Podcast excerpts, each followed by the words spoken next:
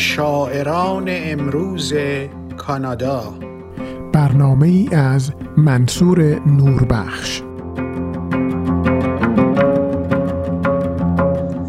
روزهایتان چون دلهایتان سرشار زندگی.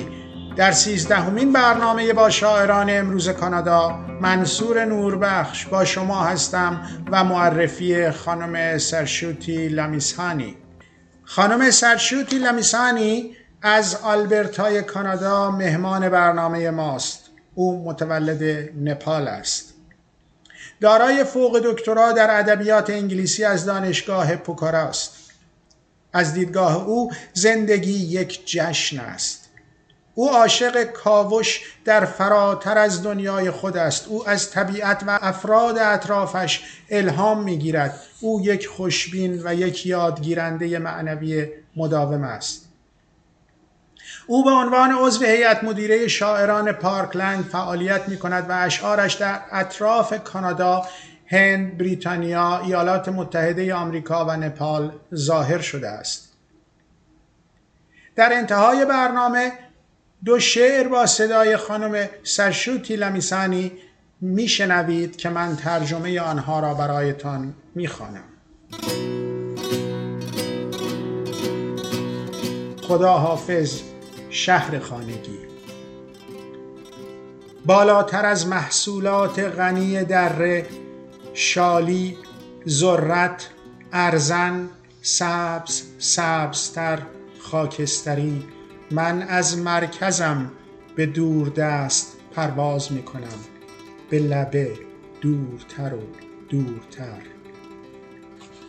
سکوت مرا به حواسم باز می آورد خنده ام می درخشد. زمان سیندرلا به سر آمده است. تپه های نگهبان دره کمرنگ می شوند. آنها به زودی خاطرات مرا تلطیف خواهند کرد.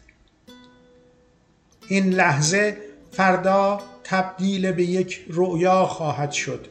تاریخ. وقتی که دفعه بعد به اینجا سر می‌زنم در هم تنیده هر پیچ و تاب و چرخش این پیوند همین که پیوندهای عمیق قطع شوند. من خودم را همچون پرنده ای آزاد می کنم در فضا. من باید به اینجا آنجا و همه جا تعلق داشته باشم. و شعر دوم پیاده روی اکتبر. وزش ناگهانی شال پاییز را دور از شاخه هایش می اندازد سربازان در پی سربازان ازدهام سکندری غریب خزیدن در تئاتر زمان. در سراشیب هیجان تو فرود آمدی بی وزن نه به گرانش بلکه بر آغوش من. لبه های رو به تیرگیت ذره ذره به سوی مرکز حلقه می‌زند. مرگ مبدل به رنگ گرم کارش در کف دست تو.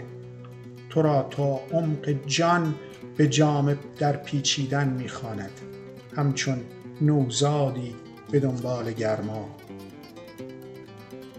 برای تو برگ کوچک اما مرگ پروازی است فرودی بی وزن از شاخه ها تا بازوهایم